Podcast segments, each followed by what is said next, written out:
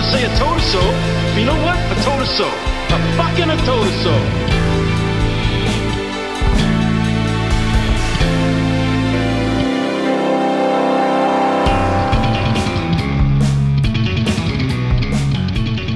I think in the 1970s, it was pre-digital. You'd reached the pinnacle of analog audio capabilities, and you get stuff like the dodecahedral speaker, which are like giganticized Dungeons and Dragons dice, mm-hmm. and perfect for listening to like Vandergraaf Generator's double album in quad.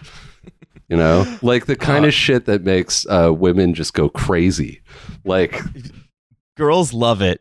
Girls love it when you try to when you say, "Hey, you need to like stand in this part of the room and squat down 25% of the way to really, really feel the music."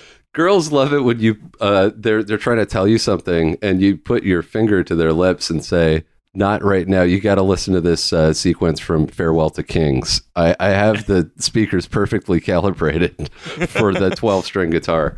Don't ruin it with your voice. God damn it! Please don't ruin it. Don't make me project another frequency that cancels your voice out, so I can enjoy Geddy Lee's synthesizer playing in Xanadu. Look, all right. Bill Evans is playing 11/4. Unless you're talking in 11/4, I'm not interested. So that's Dave Brubeck, not Bill Evans. Bill Evans also has a weird sense of rhythm, though, and enjoys playing with odd time signatures. Oh, yeah. Oh, yeah. I saw Dave Brubeck. Obviously, before he died. You'd be able to see him after. I saw Dave Brubeck. It's one of my first concerts.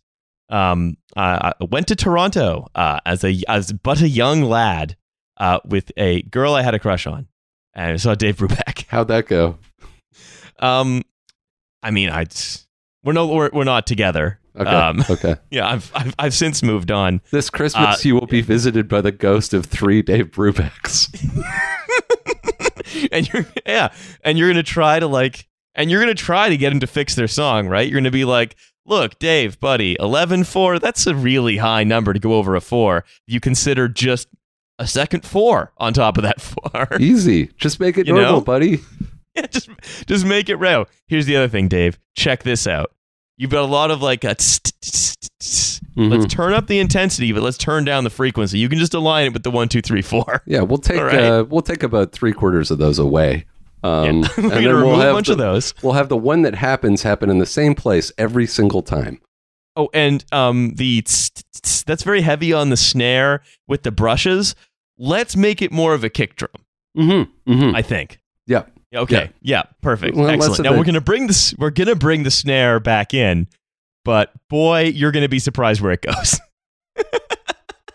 It's not gonna happen quite as frequently, and when it happens, it's gonna happen at exactly the same velocity every time and volume. Yeah, absolutely. Yeah. This swing feel that you've got going, we will still put a swing on some of the beats, but this sort of there's going to be more side chain compression than you might be used to working with. Yes. And some congas. We're going to need some congas, but not right away. We're going to save those. No. That's going to be when the rave goes absolutely crazy when Dave Brubeck comes out. Yeah, those congas have got me acting a rotter. Yo, I saw Dave Brubeck in Ibiza in 2003 before it got all commercial. Just completely off my tits, losing it to Dave Brubeck on the dance floor. I'm going mental. Just pawing at my own face, telling people I love them while spinning the Dave Brubeck Quartet. And we're listening to Wonderful Copenhagen. I feel like 11/4 is the only Dave Brubeck song I can really pull. I can't even pull a single Bill Evans. Yeah. I listened to a lot of though recently is Bill Charlap, a jazz pianist who has a Live at the Village Vanguard album that is very nice for walking around the autumn streets of London. That's the autumn streets of London for those of you listening. What's the kick pattern on that? Oh, much more jazzy. Yeah, okay. Look, I have some notes for all of these guys, but it's still pretty good. It's us. It's Riley and Dan. It's the Bottlemen. You know what it is.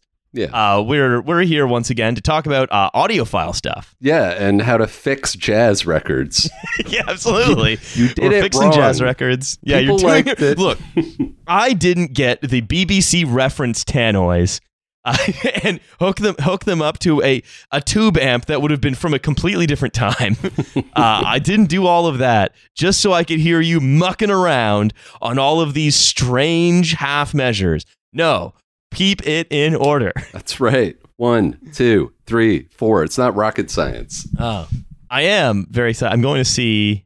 What am I going to see? I'm going to see a whole bunch of techno people in a couple of days from now. In 48 hours, I'll actually be leaving. I'll have left a while ago in 48 hours, but I'll have had a great time sort of for the preceding 8 or so hours, which I'm really looking forward to. I saw live music for the first time in like probably since COVID started when I was in New York, and it was great. And I just like, I'm very excited that shows are coming back. For a number of reasons, but mainly because I love standing in a room and just being just having my head blown off by rock and roll music or techno. Don't care. Perfect. Either one. Either way. For me, it's going to be going and being like, Ben Clark. Please do the Ben Clark stuff to my head and chest now. Thank you. Yes.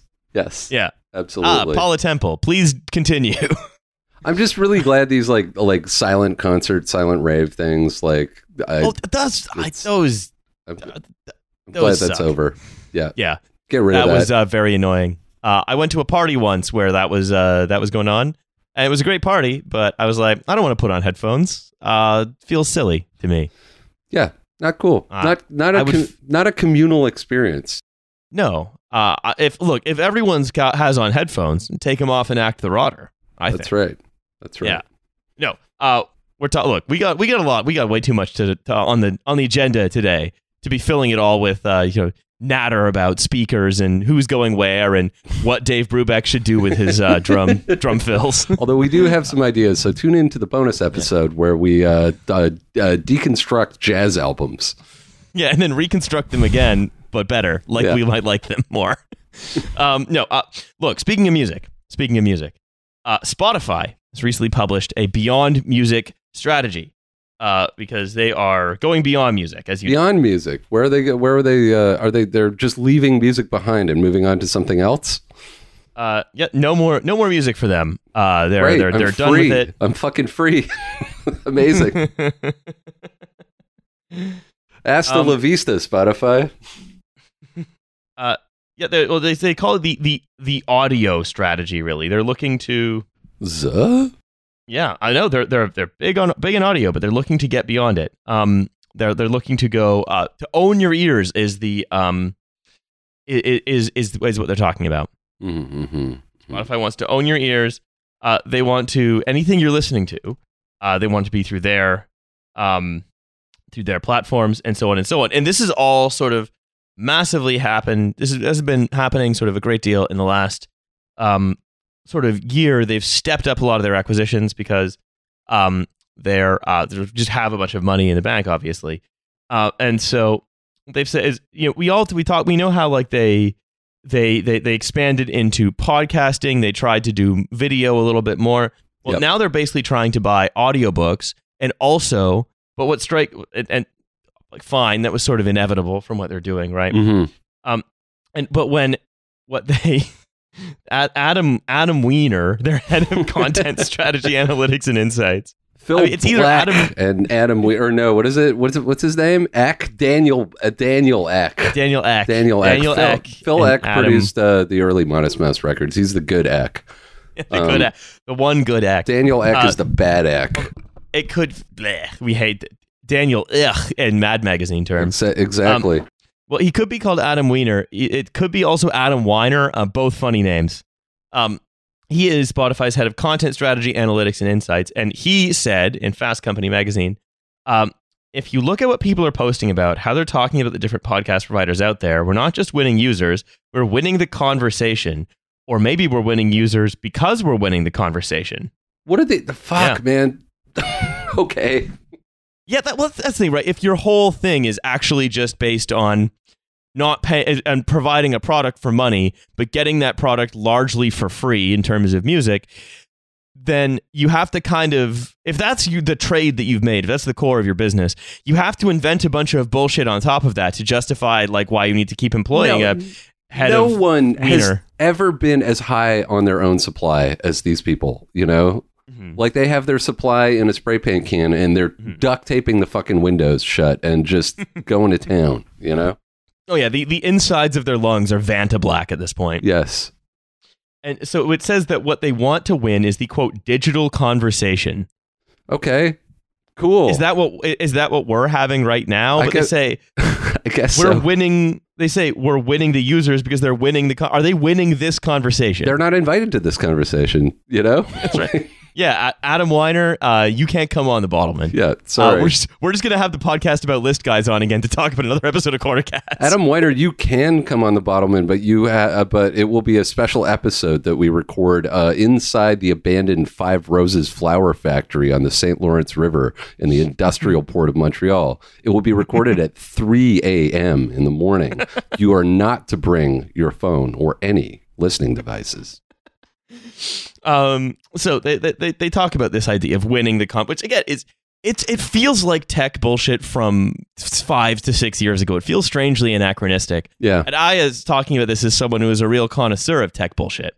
So you know, this is all part of their next phase of audio expansion thing, right? So we talk about how they're acquiring audiobook services and the audiobook distribution company Findaway, right? They're operating multiple businesses. They're also offering people audiobook creation services under a business called Findaway Voices. Okay, so they're disrupting publishing, but yeah, on the audiobook side, that's great. I love it. But it also basically here's what's interesting, right? And when we sort of see the rest of this, you'll sort of see this come out that all of these tech companies are these tech platforms are just becoming one another. Yes. So they are now becoming a commercial bookseller and audiobook publisher, which Amazon already did, which Google already did. And they are dumping dumping money into video podcasting, which is just YouTube, which already exists. Yeah, absolutely. So, they say, with this acquisition, we're going to be able to accelerate the addition of an audiobook catalog onto the platform so that users can effectively get all the audio content that they want on one platform. And this was Nur Zurcherman, who's the head of audiobooks at Spotify, in a chat with The Verge. And it's like, well, hang on. But look, I know that they are trying to compete with one another for the same markets. But if you are actually just living in the world, right, it seems increasingly like there's very little. It's the idea that sorry, I'll start this again. If you're just living in the world, it feels like you just have a much harder time navigating through things that are just split up and fragmented over a bunch. It's why I think that anti-monopoly is kind of wrong-headed. I mean, because all it does is increase competition and fragmentation, which makes all this shit harder to use and makes either their data collection activity or their worker exploitation, more or both, much more intensive because they're competing with one another they are competing with one another harder for more of it. Yes. Right. So. And in this case, it's like, well, what's happened is Spotify is just trying to be like Amazon for books. So it's like, okay, well, I guess I now have to check several different audiobook suppliers, or if maybe one's going to be exclusive on one platform. So it's like, well, this is already a thing. It's already, yeah. I mean, as somebody who like, I mean, this is kind of a detour, but like, this is more of a tour tale, but you know, one thing about me is that before I got like a e-reader, basically, I would take just way too many books on tour and I would buy books while I was on tour. So I became an early adopter of like iBooks and the Kindle bookstore, right? Like I could just load it up and sit in the van and it would take up space in my suitcase. But you know, it, as someone who spends money on those platforms, it is already totally fragmented. Like, you know, there are, especially when you deal with like small publishers, you know, you might be buying directly from an author or, you know, like if you're buying Corner Gas fan fiction, for instance. Yeah, of course. But also like when it's, I feel like with the, well, they always like to talk about this as democratization, right? They say, They're trying to make audiobooks a richer experience with democratization so more people can create and publish them. Yeah, maybe more people can create and publish them, but as ever, anytime Spotify talks about democratization, we know every single time what they mean is that so 0.2% of the people creating the audiobooks have a living on them. Exactly. Everyone else is just in a long tail of people with hobbies making money for Spotify. Flooding content, yes. Yeah. And, you know, I mean, it's the same thing they said about music, right? Where they went, we want people to be able to we want everyone to be able to upload their music, and then, you know, because we're the platform, etc. But now, I think I read a statistic today that 0.2% of artists in the UK make a living from streaming. Yeah, so there's just like they've looked at audiobooks and book authory, and we're like, too many people are making a full-time living from this.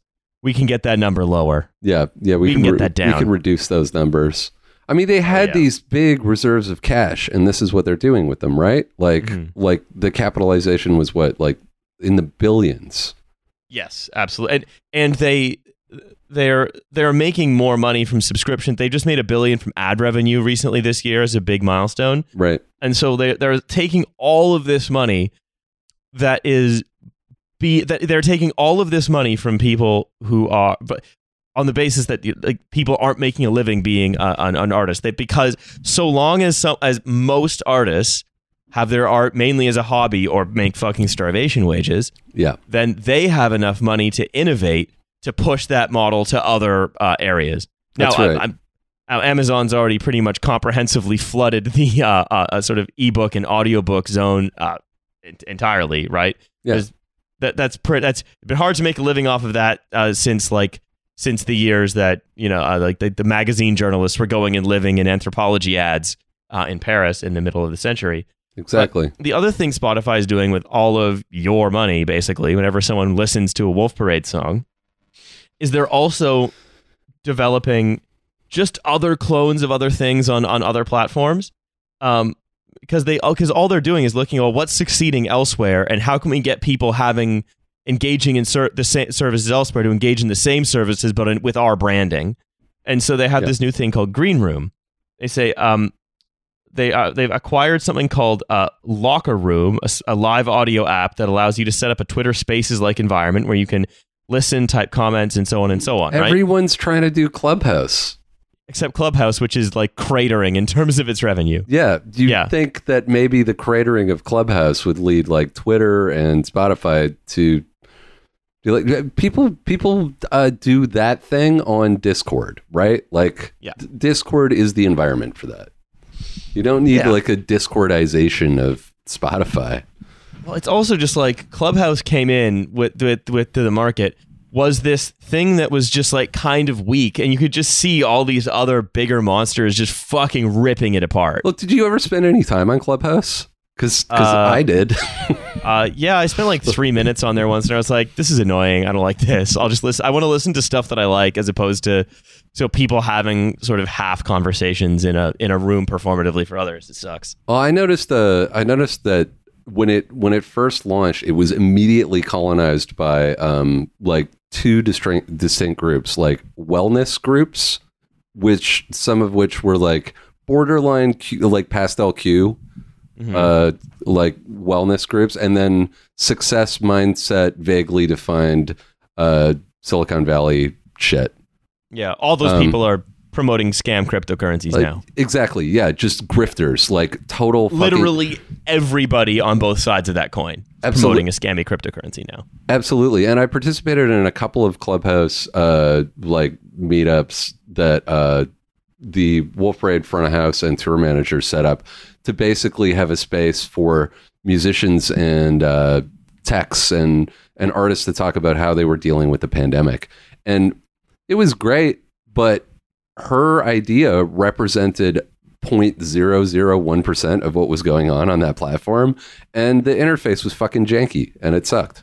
Yeah. So it's just and there's Discord that already exists, or any other platform, you know, where you can get together and do that. And Spotify's got it now, so it's there. Just like Twitter Spaces, it's just another example of them just converging on a point of just all kind of trying to do everything but shittily. Mm-hmm. But also, know what else it's doing? It's got something called Spotify Discover. Uh-oh. Where, again, I'm sure for paying a fucking extortionate, like by just giving up your royalties and also paying, like $200, they have a short form video content feed. Okay. So this it's also doing a TikTok. It's doing TikTok. Yeah. Yeah.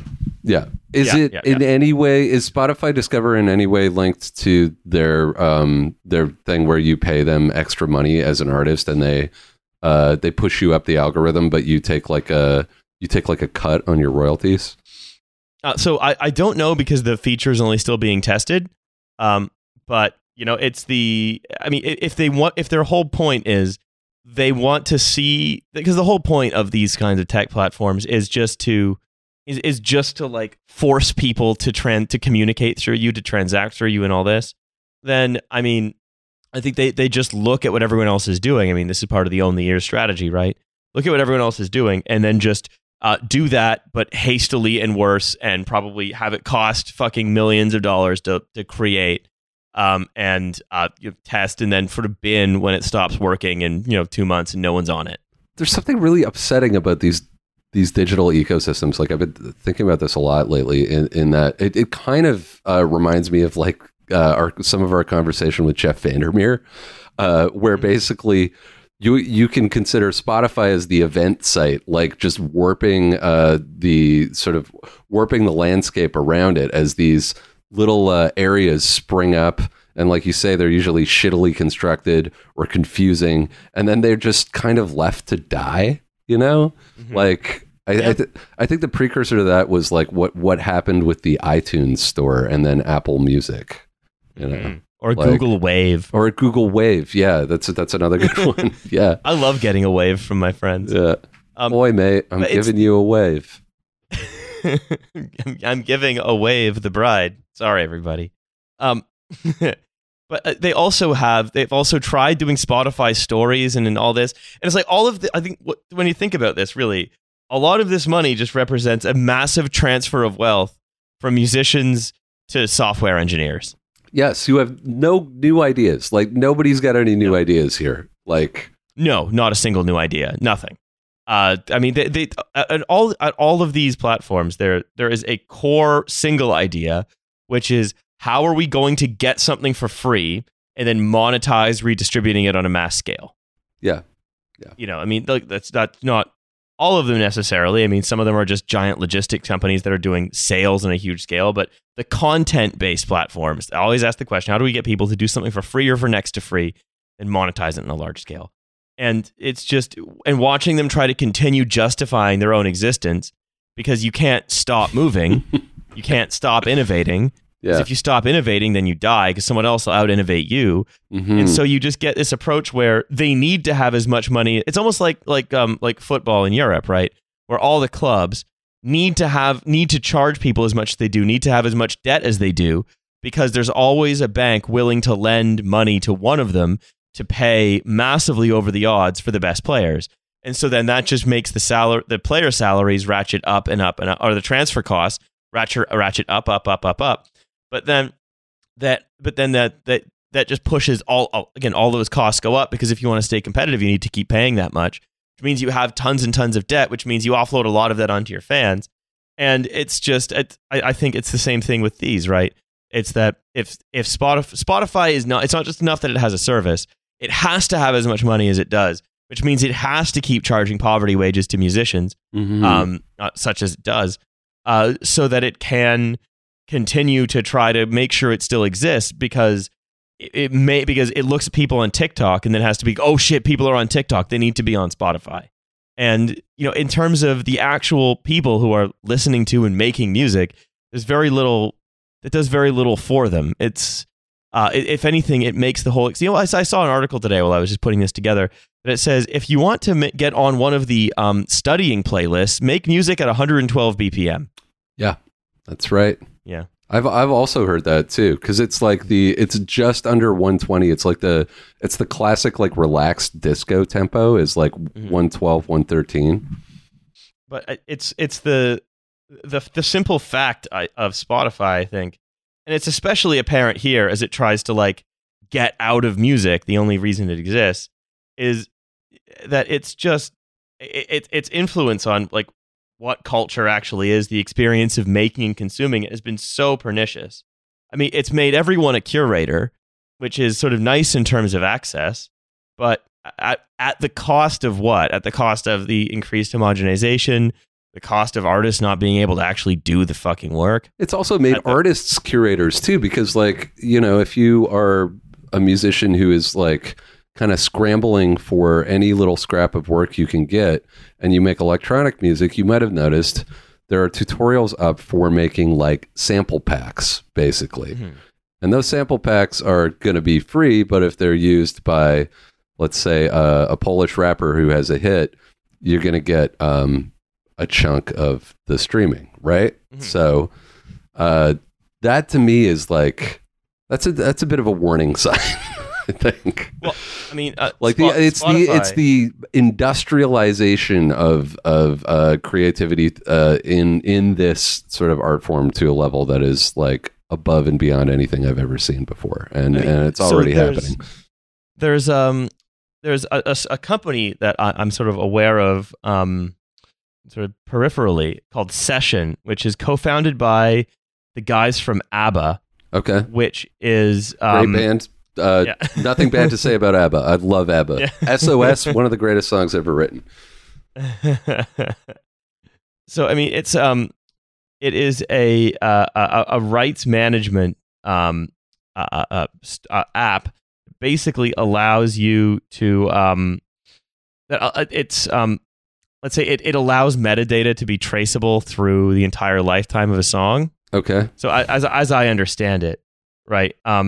Where, I mean, I think this is, if you like, that looks like what it does is it looks like it is further entrenching that relationship between that you're talking about, right? The industrial sort of, you know, like ledger logic of sort of, you know, of the sample factories that you're discussing, right? Yeah. Yeah. It's, yeah, it's bizarre that Spotify, mostly Spotify, other streaming services too, have kind of created this like future present where, you know, you think about working in like a Brill Building style song factory and you think that sounds pretty nice. I can express myself creatively there, you know, whereas the current reality is just grim. Like, what do? You go to the chill Soviet wave beats to study to, you know, playlist, and you analyze the songs, you extract the BPM, you spend hours and hours making a sample pack in Ableton with the hopes that someone will grab one of those samples. And, you know, because they're thinking the same thing you are, they want to get playlisted. So they want to get it right, you know? So they'll take one of those sample packs and just make a song out of it. And then maybe you're going to get some streaming money. I mean, fuck, man, my Sound Exchange check, which is where like my streaming royalties come in, for the last month was $100. And it's not like anyone's streaming things less. It's just I'm getting paid less. It's and that is mind-boggling. Stan Dan Beckner, stream Wolf Parade. That is mind-boggling. I mean, it doesn't seem to matter. Like, yeah. But it's the thing that like all these platforms promise democratization, but what actually happens, right, is that the creation of any creative act becomes much more of a desperate gamble, I think. Yeah. That you either win huge, yes, 0.1% of the time, or win not at all. Yeah, and taking a risk, and in this case, risk taking would be like, maybe I'm not going to analyze the most popular playlist, and I'm just going to write something that occurs to me in my imagination, or something that I feel sounds good. That's risk taking now, you know, that's a huge risk, because you risk getting nothing. And I mean, if you want to do one more, right, of sort of these services becoming one another, I mean, they are always trying to become YouTube, but one of the things that they've done now is they become more YouTube because they have intelligent ad insertion, or they claim it's intelligent, where now for audiobooks and podcasts and stuff, they can say, they can again use that like like Facebook and YouTube sell ads, or like YouTube dynamically inserts them, you can just pop them in there, right? They can now just so you can buy you can record a podcast, put it upload it, and Spotify can dynamically insert an ad into it. Again, using another firm that they bought and incorporated into their tech stack, and it's just YouTube. That's just audio YouTube. And I don't know. It is. I think it's. Look, I consider myself a Luddite in this act that like I tend to think that like what the Luddites actually believed was that like if a piece of technology does not assist human flourishing, right? If it does not contribute to the good of humanity, then it ought not to exist. Yeah. Roland TB303 baseline generator assists humanity in getting freaky at raves. So that's a good piece of tech. Yeah. The 909 with its signature swing on the hi-hats and overcompressed conga sound, that stays. Yeah. Oh, for sure. The podcast ad firm Megaphone that dynamically inserts ads into this podcast itself. I'm sorry. Yeah, I'm taking an axe to that, like a Luddite would take an axe to a loom. Yeah, I hate a loom. Ooh, we all hate the loom. But also on the other end, YouTube is just becoming Spotify. Yeah, totally. Because now YouTube's trying to have a podcast division. Oh, I didn't know that. I know they have YouTube Music, which is kind of a good place to go and find, say, like a Slovenian industrial band's only cassette, you know? I mean, or if you're like, man, I sure would like to listen to this, 5-hour Speedy J mix. I sure would like to be able to do it while turning my phone screen off. And it's like, great. But why did I have to buy an extra service just to do it with my phone screen off? Fuck, that's actually a good point. It's just like YouTube almost already does what Spotify does better. Like for a certain type of music consumer, like someone like me, if I had to choose a platform, you know? That's right. That's like, because anyway. I want that 5-hour Speedy J mix, and I'm not going to be able to find it on Spotify. I'm going to listen to that 5-hour Speedy J mix on my walk home tonight. But look, Spotify's been listening to artists. So that as around the same time as this sort of own the ears, win the conversation, put ads into everything, copy what every other company does and put ads into it strategy. They've also listened to artists. Dan, you can rejoice. Tear up that $100 check that you got from your streaming service because something better is coming. The shuffle button is no longer on by default. Thank you, Adele, I know that everyone who listens to any of the many records that I've made has they've all got very long attention spans. And when they listen to them, they start at the first song, they sit down and they listen to the whole thing front to back. Mm-hmm. Oh yeah.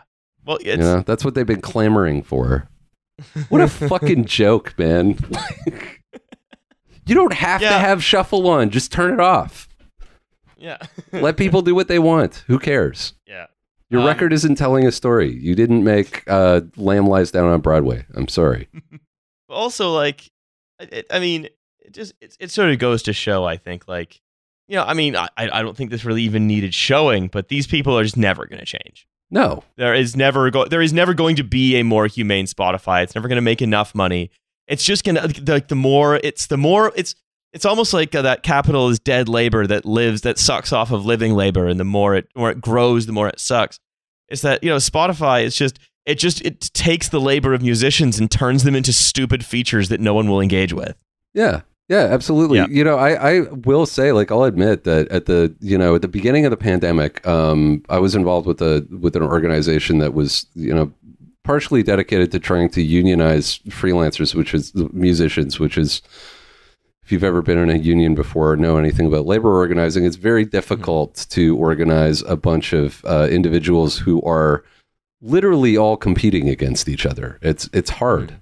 And but their other main focus was to shame Spotify, pressure legislators, and just publicly shame Spotify for the way they do their business practices. And when I first started, you know, getting into this, I was like, this could possibly work. But then quickly I was like, no, the only way this is going to work is if there is massive legislation in favor of artists against Spotify if they are treated like, you know, an exploitative monopoly, or they're just broken up entirely. We have seen successful legislation against tech giants. I would love if you know what? Let me rewrite Bill C-10. Yeah. How about that? Exactly. Give Riley a crack at it. Let me have a go. Give him a go. Like, you take a go. What am I going to do? A worse job than the other guys? Come on. Yeah, it couldn't possibly happen. Look. That's what's going on in the world. I want to look at Halifax. Oh, Halifax. You know, famous for a lot of things. Their doner kebab, and just a fucking exploding real estate market. Yeah. Actually, I should take that back. It's not good to mention explosion in Halifax in the same sentence. So it's just recently, Halifax is blowing up.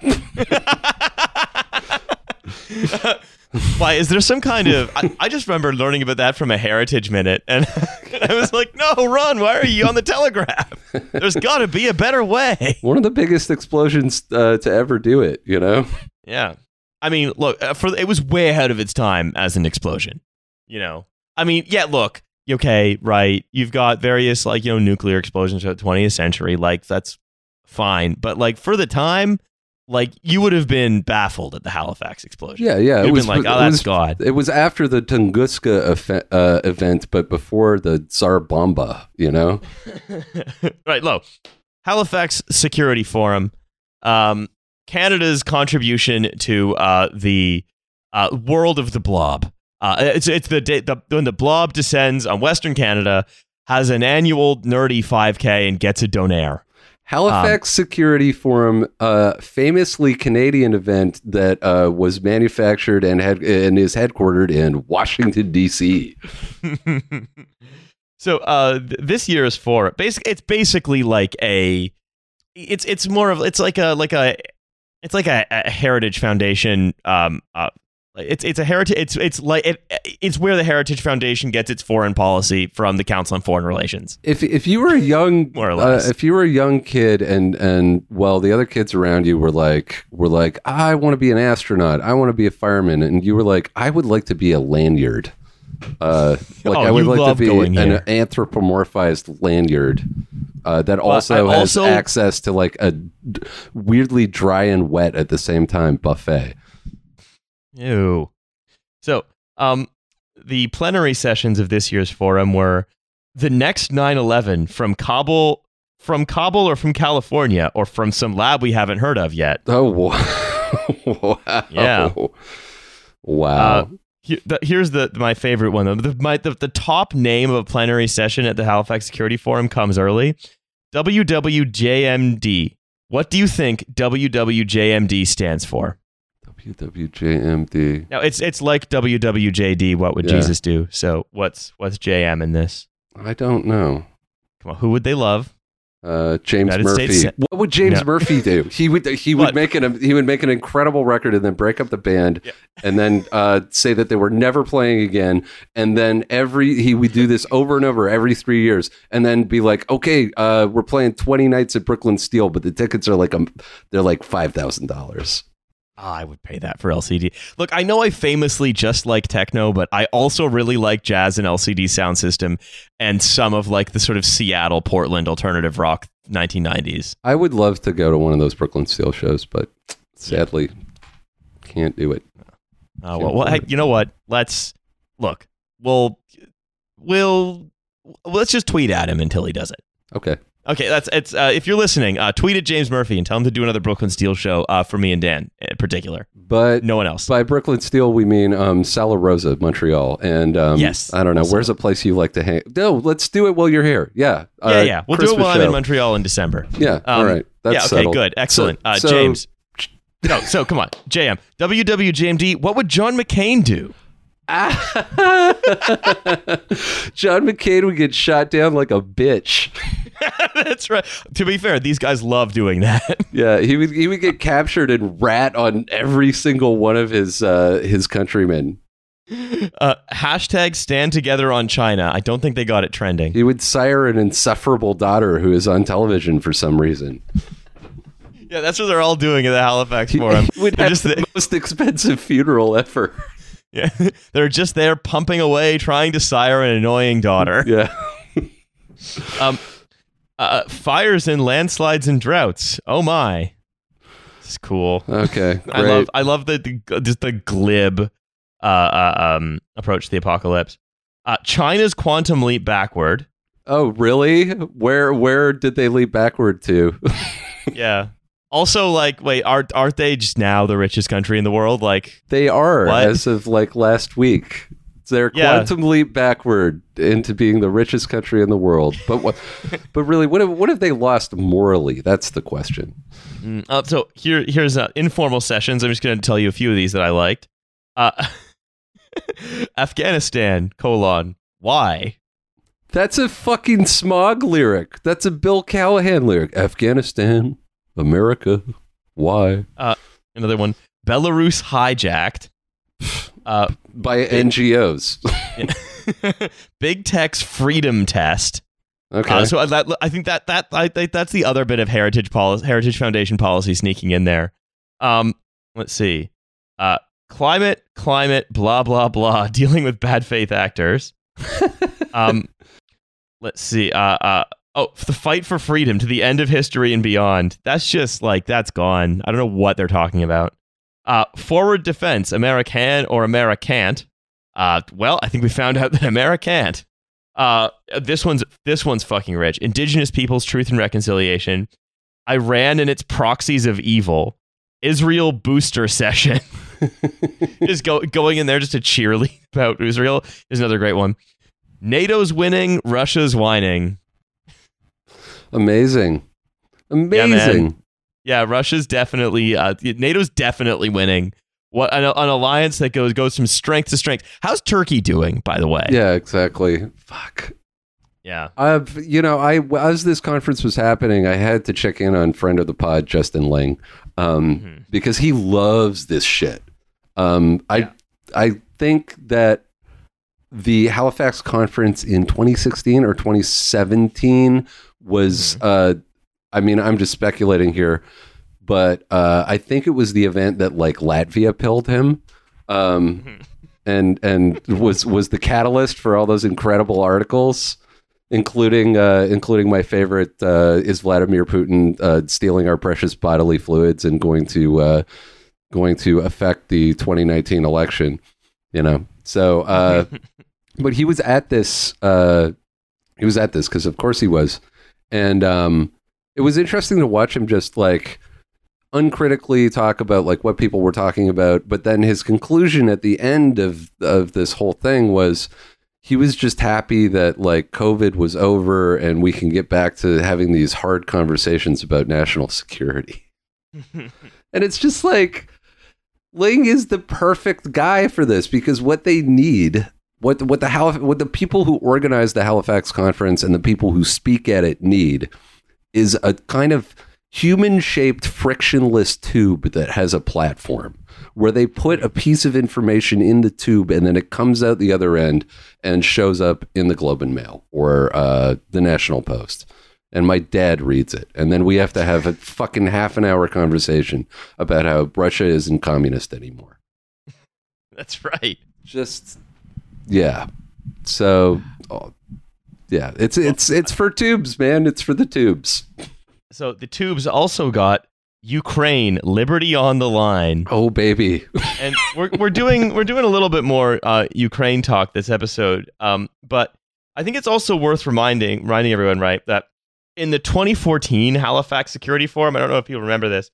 Rob Nicholson, who was the Minister of Defense at that point, said basically that was really, really pushing the Russia out of Ukraine message. This is 2014, you say? Yeah, he says... Oh, this we'll come back to this in a bit. Yeah. Yes, okay. He said, it is certainly my hope that... certainly my hope and the hope of everyone that Putin gets my message. We're not going to let up on this. Whether it takes 5 years or 50, the people of Ukraine deserve the freedom they deserve that they fought for.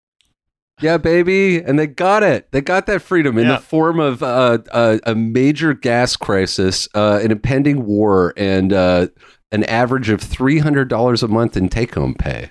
Good job, everyone. Yeah. Also, who fought for the freedom? I don't know. Some guys with some crazy ideas. I don't know. Freedom lovers. Who can say, really? But like this is something that I think. Look, think about the history of this idea, right? That there is the scheming Russians need to be that there is this that the war needs to continue, and we found where it's going to continue. It's going to continue in Ukraine. Yes, basically. Yeah, that's our best bet. Mm-hmm. I mean, it was like that. I saw that other. I can't remember even who said this. It was a few days ago. I was if we don't intervene in Donbass, then we can kiss intervention in Taipei goodbye. Okay, so I would like to talk about that this new domino theory, and just regarding like the domino theory aspect of it, I don't think that it is any coincidence that we're starting to see NatSec and quote unquote disinformation experts trying to tie these two strands together. The strand of Russia is threatening. Rules-based international order on the borders of Ukraine, and Taiwan needs to be defended at all costs. They are jamming these things together because I honestly think it's partially because of the total discrediting of the Steele dossier that happened quietly a few weeks ago, where the Washington Post retracted some articles, and of course, there's no apologies. The Rachel Maddows or Justin Lings of this world aren't going on television or writing columns saying, "Hey, we got it wrong." Wow, that was crazy. We all caught up in something nutty. No, what's happening is people are pivoting to this new thing, which is somehow Taiwan, the defense of Taiwan, and the defense of Ukraine are all connected. Mm-hmm. Yeah, of course. Well, you have to find.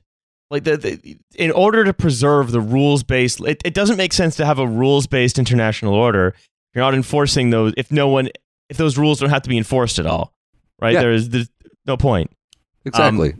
And I mean, all of these people just want so badly. They just want so badly to have a war. Yes, and it's for reasons we talked about. I think before it's reasons about feeling serious, like a big part of history. It's also that we live in a very bellicose society. A big part of that is because war is good business. War is very serious. I don't think we've really ever stopped glorifying it. And again, and no one likes to beat this drum louder than Canadian NatSec guys. I mean, we may not be, steamrollering Dixie Chicks records, right? But we, in an official capacity, the Canadian state is extraordinarily warlike. It's no coincidence that the Halifax Forum is in our is happening in our country, and that sort of our defense ministers are the ones who are sort of pushing hardest for Cold War III. Yeah, and I think you can say that we've had three great battles for civilization in the last 75 years. One of them was the Cold War. The second was the war on which we won ostensibly, we quote unquote won the Cold War.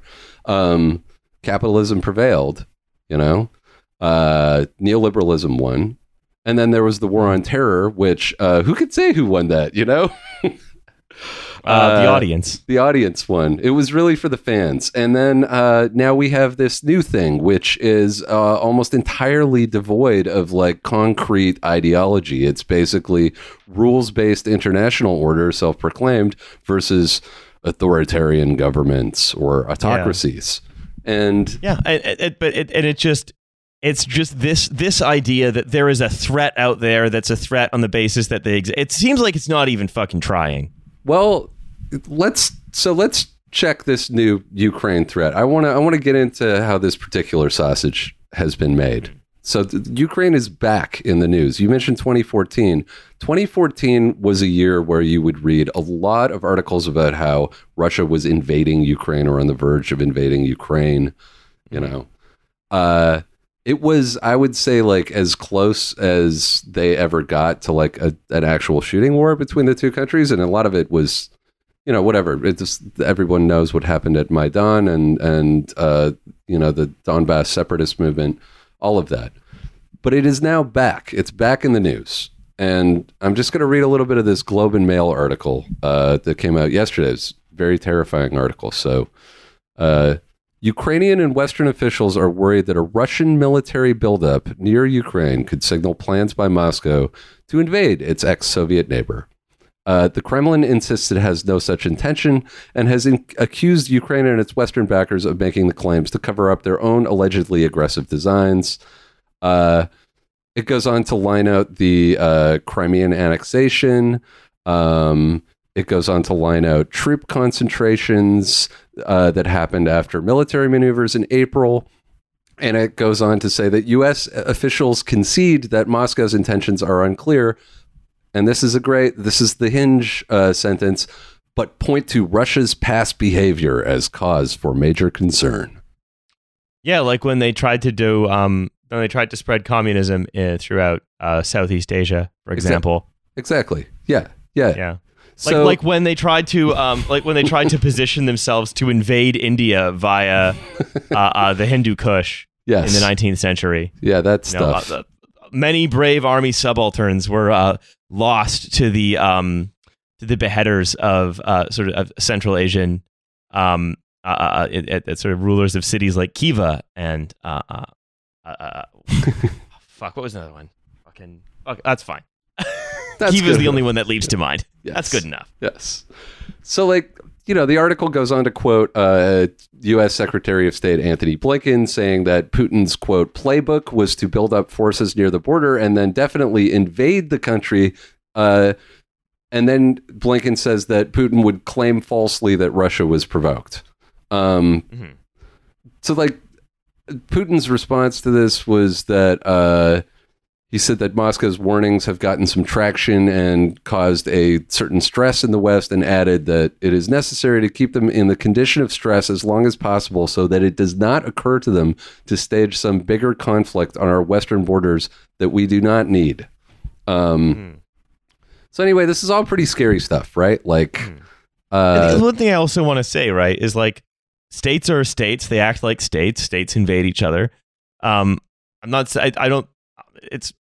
building up troops on the border of somewhere. Maybe you are going to do something, right? Yeah. I don't think you should be naive about it. But at the same time, what the fuck are we doing caring about that? Why are we there? Well, and there, as we'll find out, there's some reasons that Russian troops are on the border. And I have to say, like, you know, I'm not a fan of, United Russia or like the way that Vladimir Putin runs that country, but to, like you said, Riley, like to not contextualize these things is to kind of become a tube for a conduit for this information yourself, you know. So I think the first thing you got to do with an article like this in Globe and Mail, this is a syndicated article, Globe and Mail ran it, you got to think, who wrote this, you know, what is this for? Who's the journalist? So in this case, it's not a journalist. It's a guy named Vladimir Isachenkov. And they do a nice sneaky trick here where they have his name next to the word Moscow. That's where the byline is. So if you don't look up who Isachenkov is, you just assume that this is a citizen journalist, Russian, plugged in, you know, maybe a dissident. You can let your mind go wild. But Isachenkov is an American who works for the Center for Strategic and International Studies based in Washington, D.C. Ah, CSIS. Yes, CSIS. The real CSIS. Right. Yeah, perfect. So, like, you know, this is a quote-unquote partisan think tank whose former members include Henry Kissinger and Brzezinski and CIA Director John Brennan. So... I mean, usually when we talk about the media intelligence nexus, it's not so direct. I'm just like, I'll just have one of our guys do it. We're not going to bother giving it. We're going to cut out the tube. Yeah. We're going to try having one of our guys just do it directly. Exactly. So as to like what the purpose of this article is, all you have to do is kind of look at the top line of funding that the real CSIS has. So top line of funding for this organization is Lockheed Martin, Northrop Grumman, Boeing, General Dynamics and General Atomics, as well as the governments of Taiwan and the UAE. Mm-hmm. So that's who's paying the bills over there. That's who's paying Isakov's salary. You're just supposed to take all of this completely seriously. Yeah, you're supposed to pretend that like all of this, and then the problem is that the conduits just read it, and then they just and then everything else they see they see and repurpose in the context of this of this early stuff. Absolutely. And again and again, it just gets pushed through the same security forums and policy briefing papers until it's so ubiquitous it becomes common knowledge. Yes. Yeah, that's how this article is supposed to work, like just like you described. Like it is kind of a flawless execution of this style of like consent manufacturing, where basically this piece isn't news or analysis, and every time it gets shared by a member of our media with the caption like "wow" or something to think about, the coding sloughs off of it, and what you're left with is the real message, which is Russia bad. Mm-hmm. Be afraid, of course. Be afraid, and then beg us to beg us to take action before it's too late. Yeah, exactly. Beg us to protect your freedoms. But what I want to talk about is. And what's interesting to me is the reaction to this specific narrative, like inside Ukraine. But I also want to give a little context. So, like, regarding the military buildup on the border, according to Howard Altman, who is the editor of this American publication, Military Times, one thing that's happened recently is that the Ukrainian armed forces have started using Javelin anti-tank rocket complexes in the Donbass conflict. Mm-hmm. So, listeners might remember these are U.S. sourced weapons. There was a big to-do about it during the Trump administration. He was responsible for that deal, that sale. The source on this is the head of intelligence for Ukrainian Ministry of Defense, Kirill Budanov.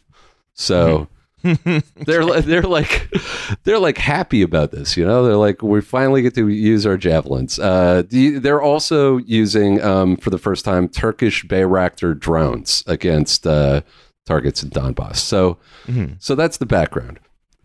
Initially, the Ukrainian government's position on the thing contained in this article, this war fever that's being propagated by think tanks via the U.S. and now Canadian media, their initial position was that these reports were Russian disinformation. Right. More underhanded hybrid warfare, right? They were that thing we're doing? Don't believe your lying eyes. It's the Russians lying to you that we're doing it, that they're doing.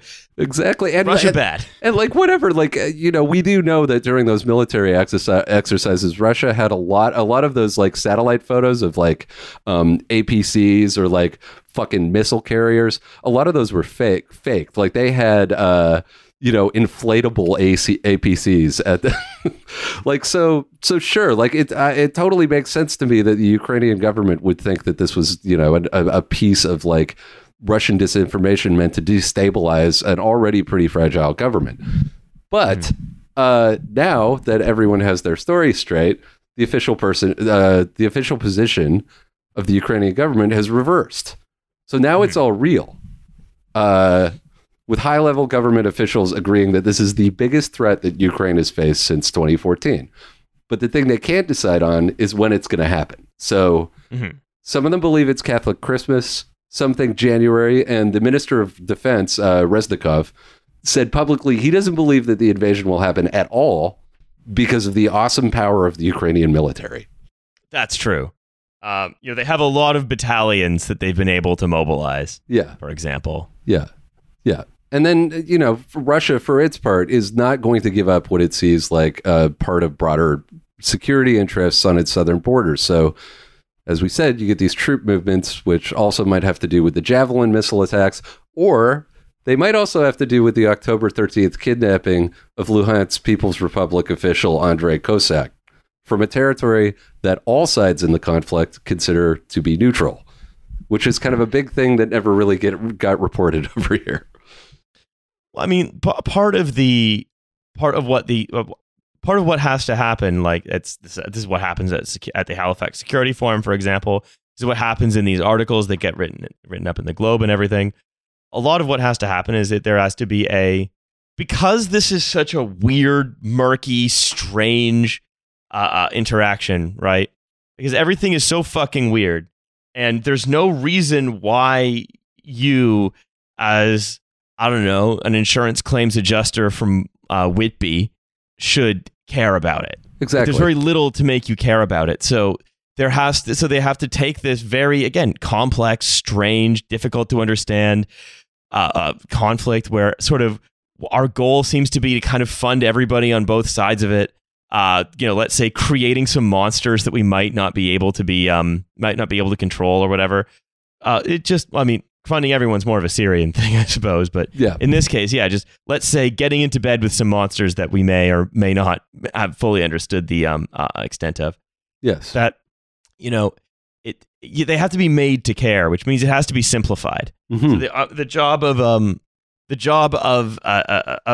the journalists who are the tubes and places like the Security Forum is to remind everyone that it's very simple, that this is a standard good guy, bad guy story, that there is an aggressor and an aggressed, and that this is not a complicated clusterfuck that we have no business anywhere near. Exactly. We are here to help. And speaking of complicated clusterfuck, the end of this story is bleakly funny to me. So one reason that the Ukrainian government might have reversed their position on this, like, quote unquote, report being Russian disinformation and are now saying, no, it's absolutely true, is that there's a small matter of a $700 million IMF loan that was recently approved.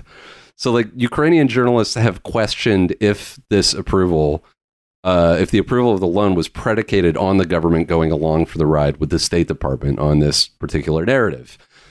And this is the shittiest thing, which is super indicative of the totally helpless position that Ukraine is in.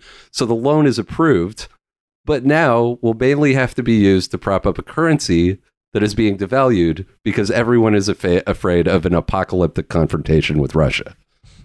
Like, that's it. It seems to me like everything we do in this situation has inflamed it and made it worse, like every other time that we have tried to do anything anywhere. Yes. Yeah. Great. And perfect. Look, you know what?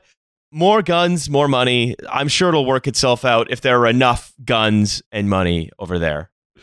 Yeah. And I mean, you and I were talking about this a little bit earlier today, but I think that particular Kafka-esque, like slipping on a banana peel foreign policy thing is just indicative of two completely dysfunctional states interfacing with each other on a geopolitical level.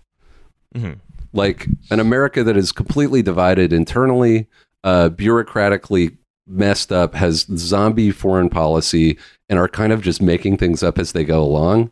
And that's reflected back in, Ukraine's current, like, very complex interscene fighting between various security services and representatives of the IMF and nationalists.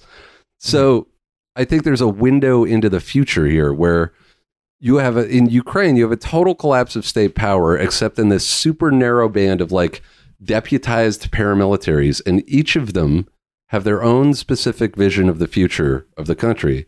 And all you can do as the leadership is placate them enough that they don't fucking turn on you, and do a coup.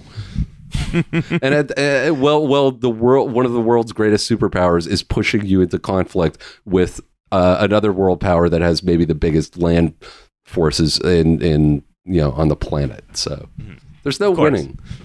No, I mean, it's the only way to win is to not play. And well, I'm sorry, everyone in the Halifax Security Forum wants to play. Exactly. So yeah. We're playing. And by the way, you can't vote for any... if you want to vote to not play, you can't. Yeah. You can vote to play different... You can vote for your strategy as to how we play, sort of. They're within a very narrow band. But that's kind of about it. There's this... this completely fucked up situation that we've made worse at every turn. Just like thinking about its roots in 2014, right? In just these original articles, these articles and sort of Halifax Forum speeches that come from NATO people, that come from think tank connected people, I'm not saying it was, they just made it up on the spot to like stoke a conflict that wasn't there. No. But they sure have been campaigning for our participation and what is being sold as a very simple and morally uncomplicated activity. Exactly. I mean, there are no good guys or bad guys. Like you have to have a child's brain to look at, you know, articles like the one we just covered from the Globe and Mail, or you know, fucking boring 2-hour-long Halifax Security Forum on like securing Belarus's borders or whatever. Like, there's no good guys or bad guys. What you can do is kind of inoculate yourself against this shit as a consumer of media, you know, willing or unwilling. Yeah, that's basically the best that you can do. Yeah, at this point. Yeah. Oh, well. Exactly. Anyway, shall we bid these people goodbye until our next bonus episode? Let's do it. I know you're going to go home and you're going to dream of 1970s Tannoy speakers. I am very much going to dream of 1970s Tannoy speakers. I would like to listen to different albums. You know what I want to listen to? I want to listen to Stephen Malkmus and the Jicks on them. For the rich guitar tones. Yeah, absolutely. I'd like to listen also, continuing in that vein, I'd like to listen to Pavement's Gold Sounds. Yes. Why not? Why not go back to those gold sounds? Yeah, because it's secret. You know, I was once, just a last little story from my youth. I was once, I was working in a cheese shop when I was young. I had 3 jobs when I was young. You were I worked in a winery. A cheesemonger's assistant. You were the cheesemonger's boy. I was that would be such a good book for an author to write. I was just the cheesemonger's boy. All right, well, we're just gonna have to tell Rylan about that one. Yeah. I worked in a winery, sort of a very nice restaurant, and then a cheese store where I was the cheesemonger's boy. The store was called Cheese Secrets. Cheese secrets, you say? That's right. Yeah. And I was once, I was like stacking some biscuits on a wall, like on a shelf on a wall, and I was singing Gold Sounds under my breath to myself. Yeah. The manager of the store was like, "What did you just say to me?" Because he thought I was like muttering about him, and I was like, "I'm singing Gold Sounds." I said, "Out on tour with the Smashing Pumpkins, Nature Kids, they don't have a function." Also, Torquil Campbell came in once. What? From Stars? Yeah. From the band Stars? I was, putting mouth fully on microphone, starstruck. Busted at Cheese Secrets. Torquil Campbell spotted at Cheese Secrets. Set yourself on fire and melt that Gruyere into a rich slurry that you can dip some bread in, fondue style. That's right. All right, so... So Torquil Campbell, if you're listening to this, do that. Oh my! We should get Torquil Campbell on for a fucking rock talk. I'd like to say, hey, we met at Cheese Secret. Exactly. All right, time for me to go to bed. All right. Good night to everyone, and we'll see you on the bonus episode in a couple of short days for a different conversation about rock and or roll with a let's just say a guy who is famous. For betraying Tom and Drew. Yeah. I don't know about that. We should get to the bottom of that. I kind of feel like that guy's put up with a lot of shit from Tom. Yeah. We'll figure it out. Well, we're going to figure it out. We'll decide who's the best friend. Yeah, we're finally going to come to a decision. It's friend decider on the bonus. All right, perfect. All right, bye everybody. Bye folks.